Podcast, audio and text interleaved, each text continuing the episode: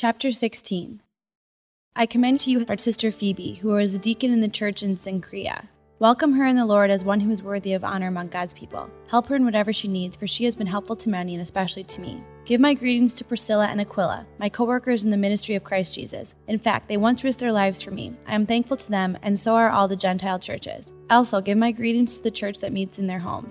Greet my dear friend Epaenetus. He was the first person from the province of Asia to become a follower of Christ. Give my greetings to Mary, who has worked so hard for your benefit. Greet Andronicus and Junia, my fellow Jews, who were in prison with me. They are highly respected among the apostles and became followers of Christ before I did. Greet Ampliatus, my dear friend of the Lord. Greet Urbanus, our co worker in Christ, and my dear friend Stachys.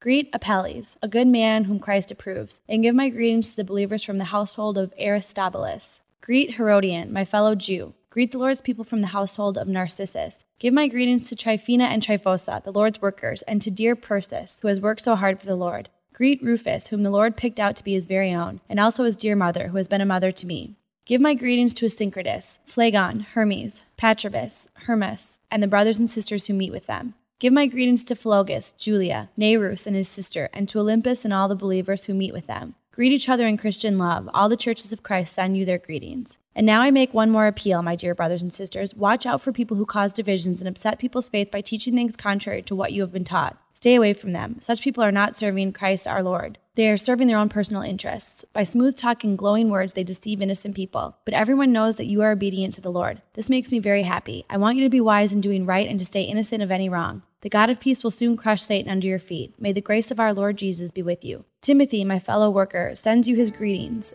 as do Lucius, Jason, and Sosipater, my fellow Jews. I, Tertius, the one writing this letter for Paul, sent my greetings too, as one of the Lord's followers. Gaius says hello to you. He is my host and also serves as host to the whole church. Erastus, the city treasurer, sends you his greetings, and so does our brother Quartus. Now all glory to God, who is able to make you strong, just as my good news says. This message about Jesus Christ has revealed his plan for you Gentiles, a plan kept secret from the beginning of time. But now, as the prophets foretold, and as the eternal God has commanded, this message is made known to all Gentiles everywhere, so that they too might believe and obey him. All glory to the only wise God, through Jesus Christ forever.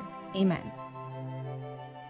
Paul commends 27 Roman Christians, 10 of whom are women like Phoebe and Julia.